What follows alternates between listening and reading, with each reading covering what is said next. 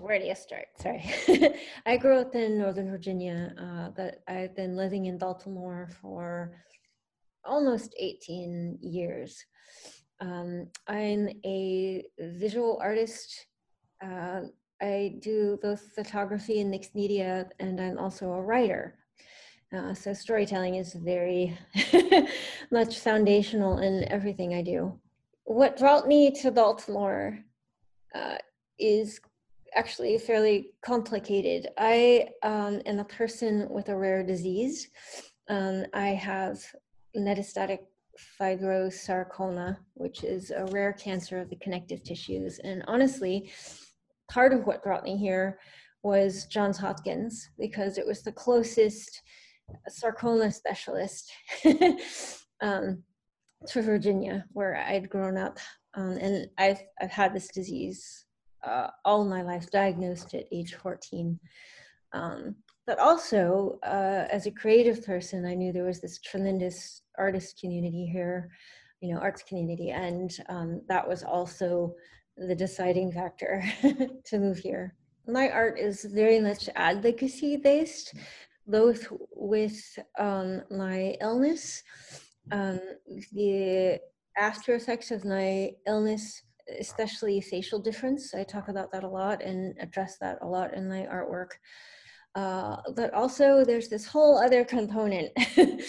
and I've been through so much in terms of like 30 surgeries, years of chemotherapy and radiation and experimental drug treatments. And the thing that got me through that was paying attention to and learning as much as I could about birds.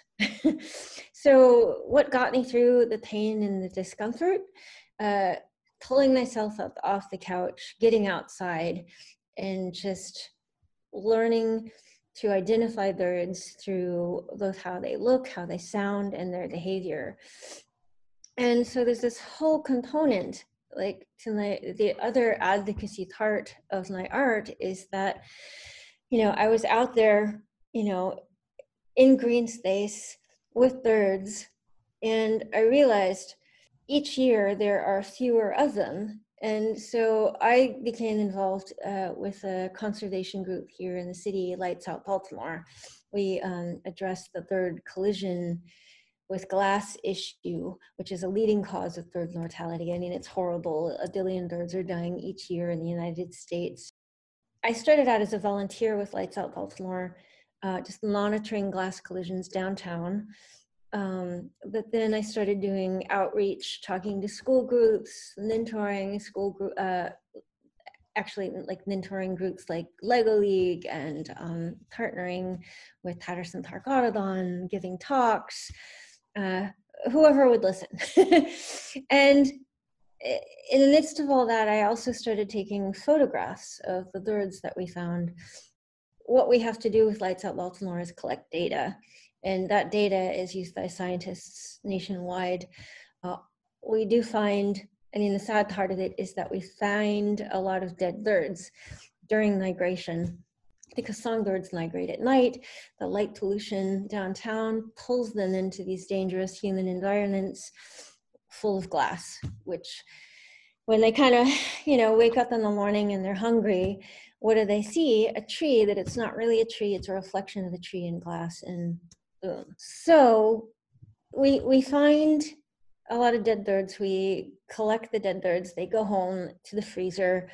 Uh, at the end of migration, we um, had an inventory, and then we donate the birds to the Smithsonian Natural History Museum, where like hundreds of scientists use the data from these birds. And but there was also this emotional component of finding these birds um, it's actually it's kind of hard to do. You know there's an after effect. I mean when you're doing the monitoring like you're all business. You have a job to do. But afterwards you know there's this sadness. And i started taking photographs of the birds. What i like to kind of tie into memorial photography um, it was a way you know memorial photography back in the day 100 years ago and more like people would take photographs of their deceased loved ones. And, and birds for me were certainly loved ones. It was a way to honor them. Um, and to me, it, it wasn't like, it wasn't a morbid um, sort of interaction because birds, even in death, they're just so incredibly beautiful and fascinating. I mean, you get to see them close up in a way that you don't normally do, and you see this intricacy of feathers with barbs and barbules, and you know that's where we get Velcro. you know, it's it's it's fascinating that that it told a story. These photographs, um, it of everything I've just been talking about in terms of you know how we're losing thirds, what's causing this loss in thirds, and um, can we please do something about it by treating windows and making our buildings safer for birds? Um, and so that's been a huge part of everything I've I've done in the last seven years. Um, those photographs led to winning the Baker Prize in 2013, and at that point, um, you know, every day at that point the Baker Prize winners were getting exhibitions at the Baltimore Museum of Art, and and I got a huge response from people. Um, I mean, every so many of the viewers were like, "Wow, we had no idea that this was happening," and and so at that point, you know, a little light bulb goes off, and it's like, why should it just be me talking about this? and you know, I just reached out to the arts community and. Um, suddenly we had an exhibition, you know, um, a, a, collective exhibition of a number of artists addressing the birds collision issue. Um, Laura Amussen uh, gave us a show up at Goucher, and it just it just started to to build. you know, at that point there was maybe 16 people. Um, and then, you know, I did a couple solo shows here and there. Um, did a show at George Mason University until finally like it had really built you know all of this the artists doing work uh, the outreach just all kind of culminated. And and i was like i really want to do something huge. And um, i'd been talking to some friends of mine uh, at submersive productions and they had just been wrapping up H.T. Darling. Um, and they're like, well, there's a space, and it's the Peale. And um, you know, I immediately sort of delved into like learning all about it. At that point, um, it had only been it, it, had been mostly unused for 20 years, and it was um, Abigail DeVille had had a show, and the Submersive Productions had had a, had a show, and I approached Jim Dilts um, about having a show. And um, he was uh, immediately responsive. And this was concurrently happening with the hiring of Nancy Proctor, um, who like immediately came on board. And suddenly we had um, 30 artists plus like a lot of the workshopping I'd done with the Baltimore Lab School and Make Studio, um, a studio with artists with disabilities, uh, close to my heart because I am an artist with disabilities. Um, and so from those workshops, art was generated and we included that in the show.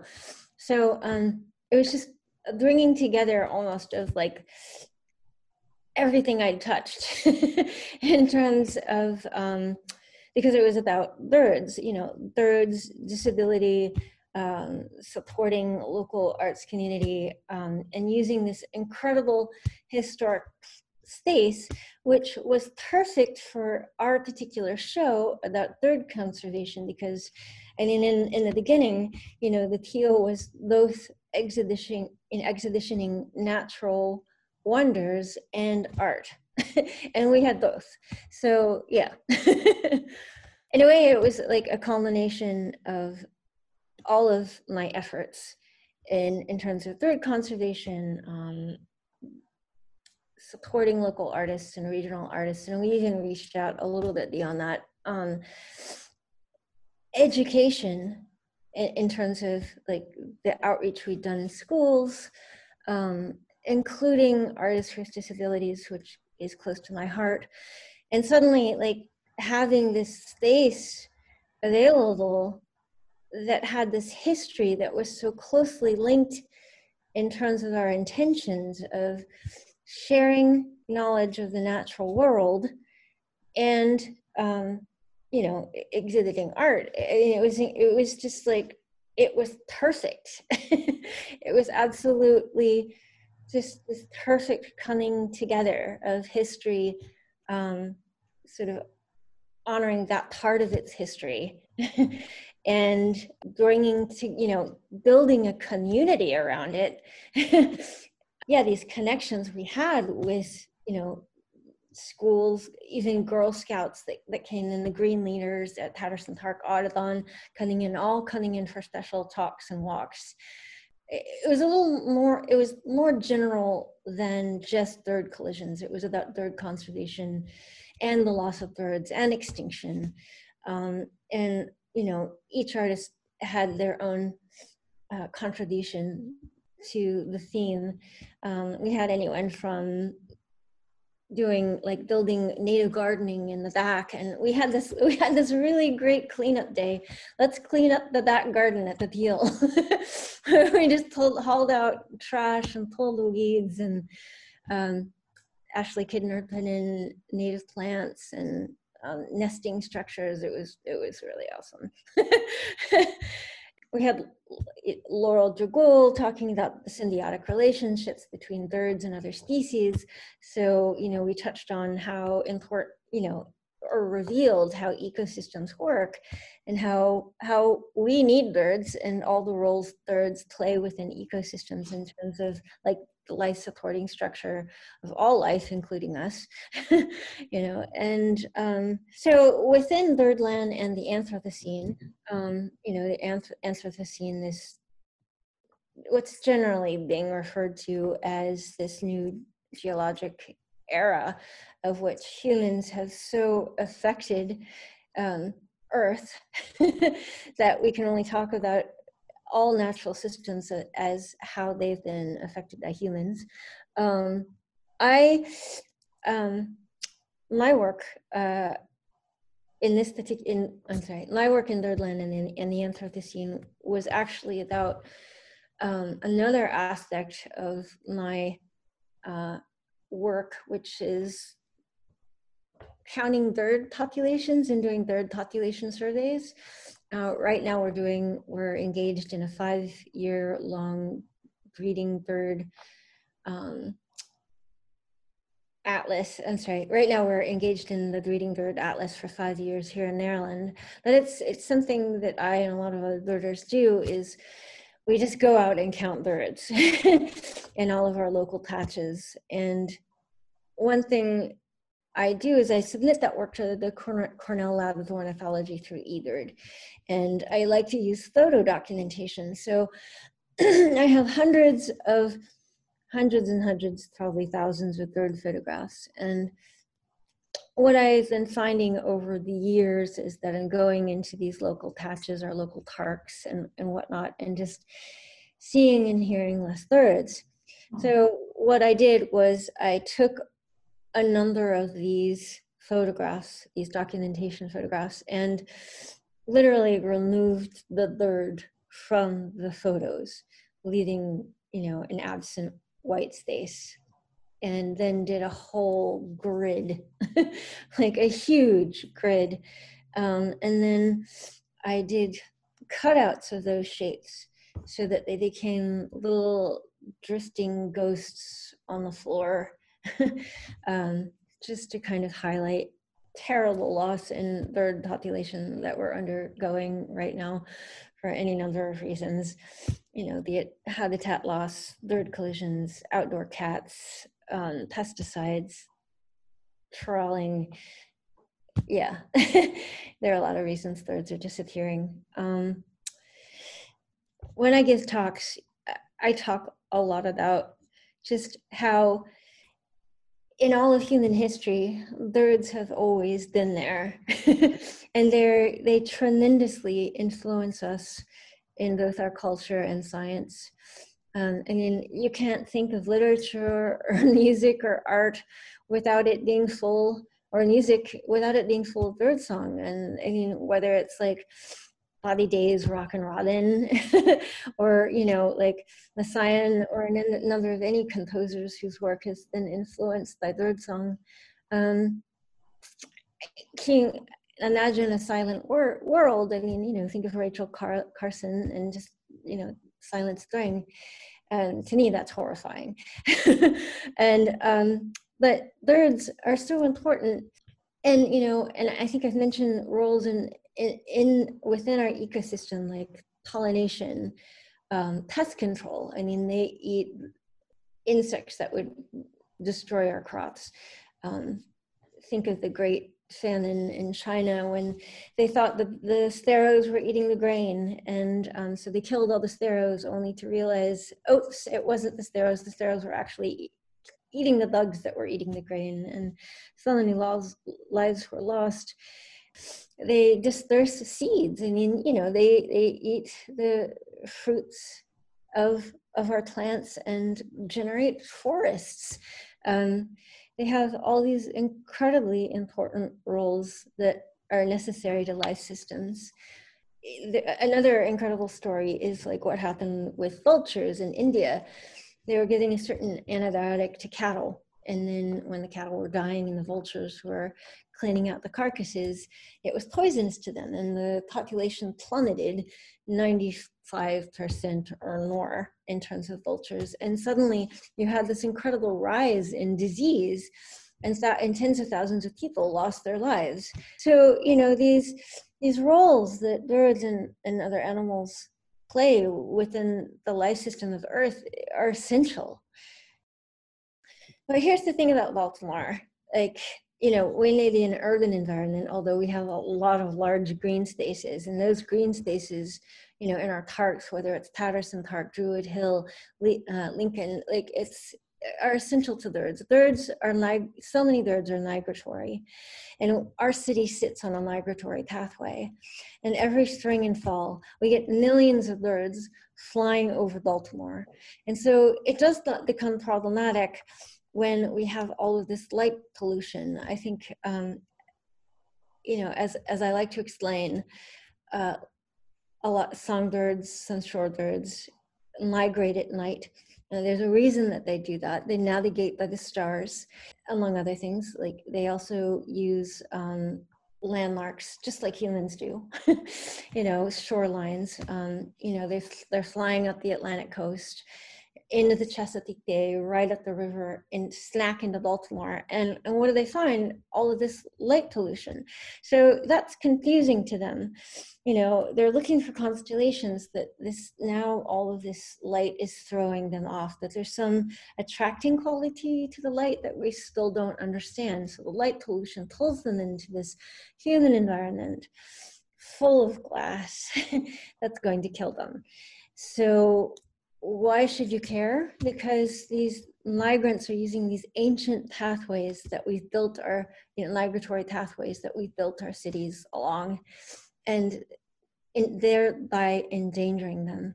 So we need to turn off non-essential light. I mean, sure. I mean, some people, although there's some debate about safety lighting. However, you know, there is security lighting and that's fine but what we should do is down shield it so it isn't threading up and creating this a sky glow. And that's what should be happening to all frankly all of our street lighting and, and building lighting. Um, with lights out baltimore it's been pretty incredible. I mean we've had some response with building buildings downtown during migration the convention center the visitor center uh, 100 Light Street, the Transamerica building, you know, National Aquarium, turning out, you know, key lights, you know, non-essential lights, or making the lights safer. It's bright white light or yellow light that is dangerous to birds that really pulls them in. If you're using colors or and maybe blinking them on and off or, or, rotating them, fading them in and out. That's a lot safer for birds. So maybe you've seen the Transamerica building with their colored lights that fade in and out. Yeah, that's very helpful. as far as making Baltimore safe, um, you know, we, we still have a long way to go. Um, what's generally unknown about buildings is that it's it's not skyscrapers. the danger zone for birds in buildings is the ground up to about 40 feet or 60 feet because the danger zone is the reflection of trees and that's the average height of a landscaping tree.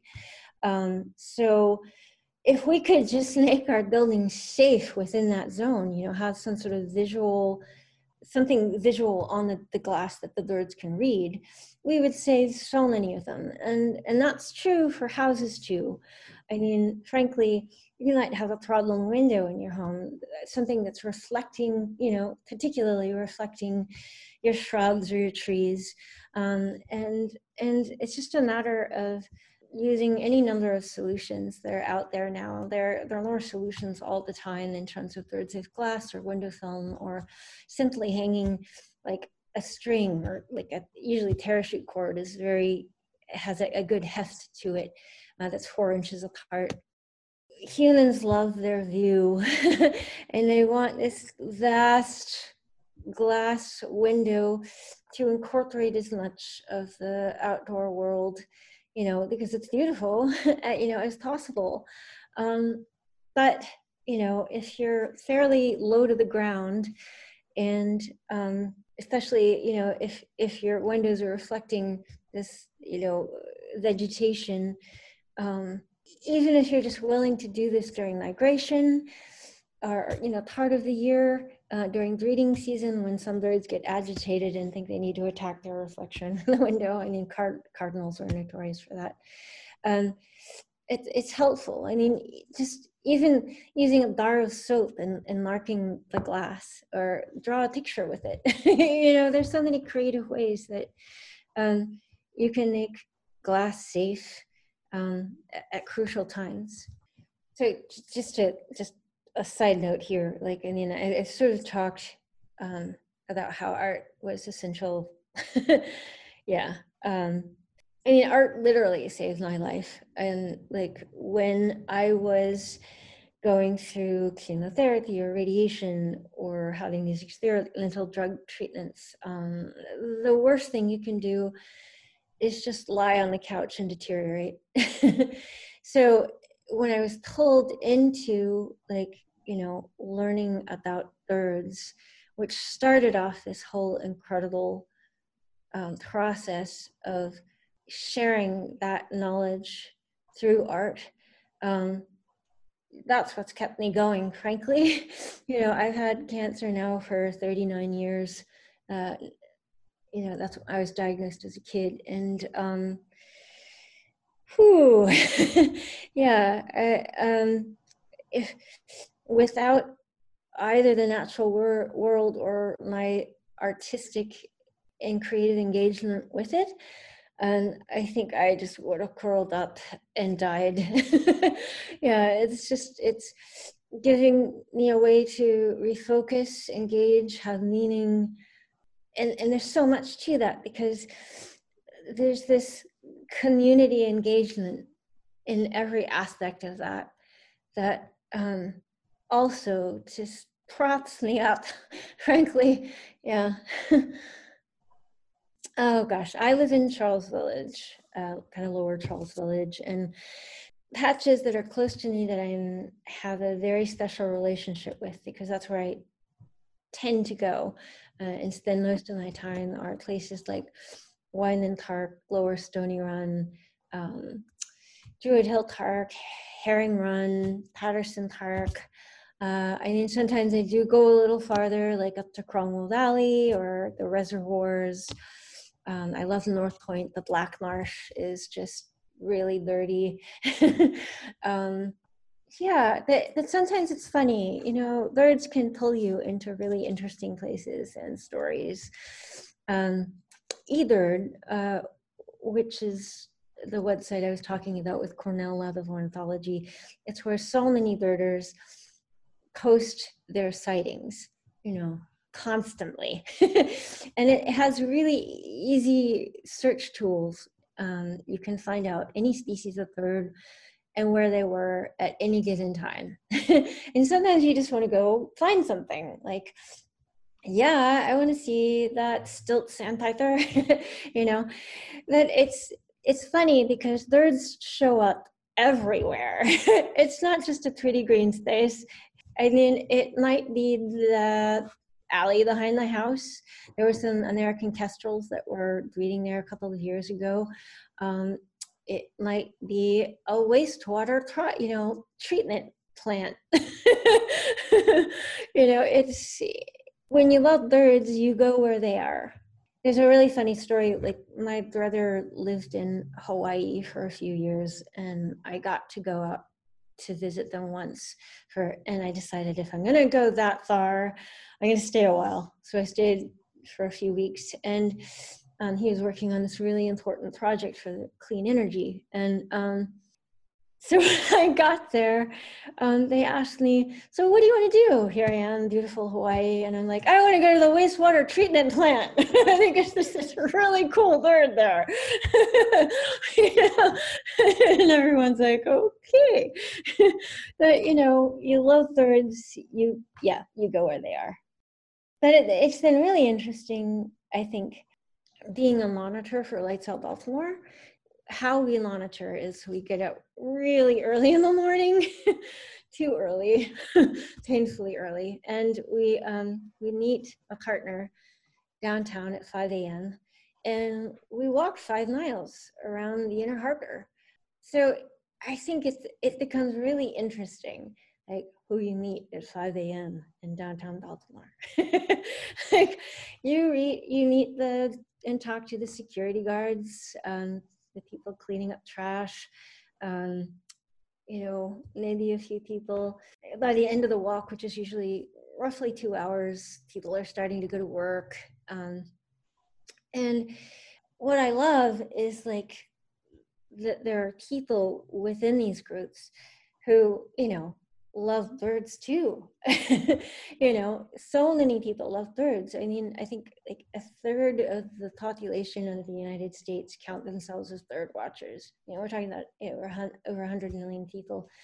So the security guards at the convention center, and they can get really concerned because they often find birds, you know, in in the routine of their job, and and they're like, what do I do? Or I've got this injured bird over here, or you know, it's like help, you know, it's like, and it's it's just really wonderful making those connections. The other another important aspect of what we do with Lights Out Baltimore is rescue, because one in three birds that we find is injured.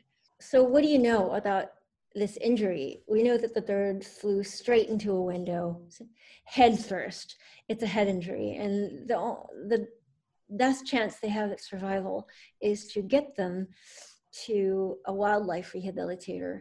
And we have a couple partnerships, but mostly we work with Phoenix Wildlife Center, Kathy Woods, the amazing Kathy Woods, who's been called the Florence Nightingale of wildlife rehabilitators. And um, if you treat uh, a bird with a head injury with a non-steroidal anti-inflammatory, you get the brain swelling down and we had this incredible rate of like 98% um, recovery from birds we got to her you know um, that's been the trend these last few years and then they can be released and go on their way. Yeah it's incredible. We also find bats. Yeah we also have rescued quite a few bats. Um, they don't read vertical surfaces like of our buildings. Um, it's very disorienting to their sonar and um, maybe we're finding someone who's um, cleaning up the sidewalk downtown. There's this one man in particular um, who would find the, the dead birds in front of some of these glass front, fronted buildings. And then very carefully and respectfully place them uh, under a in a planter. Yeah under a bush. And um, so we had had this relationship with him where we would see him you know mornings and you know exchange greetings and um, wish him a good day and he would tell us what he found and where he put them and we would collect them. And um, yeah so one thing that's interesting is that we put injured birds in paper bags you know, we put a little paper towel at the bottom of the bag so they can grip okay. And the reason they're in a paper bag is that, you know, you can breathe. You can mm-hmm. breathe in a paper bag. And so we're walking around Baltimore early in the morning with like lunch bags. and you know, you just it it um people become curious. They're like, "What you got in there for me? What's for lunch?" and that usually leads into a really funny conversation. Well, I don't know. Do you want an ovenbird? you know, it's like, yeah.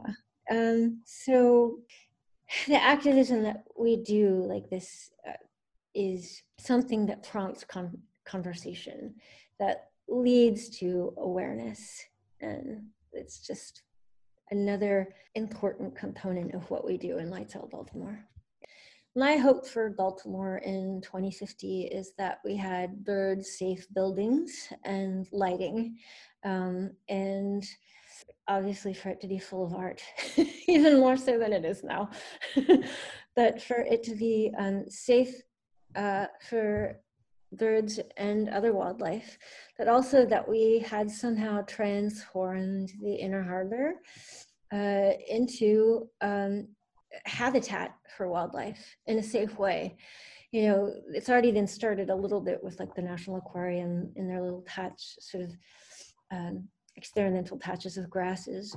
But that's something that would filter and clean the water. it's something that you know could bring us into the water. I know there's been some talk of like swimming in the inner harbor. Well this could actually help with that.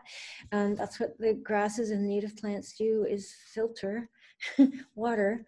Um, and also just that it creates habitat for birds and other wildlife. It just becomes this beautiful and this beautiful relationship the true one of how we live in the world with other species um, is is then implemented. Yeah.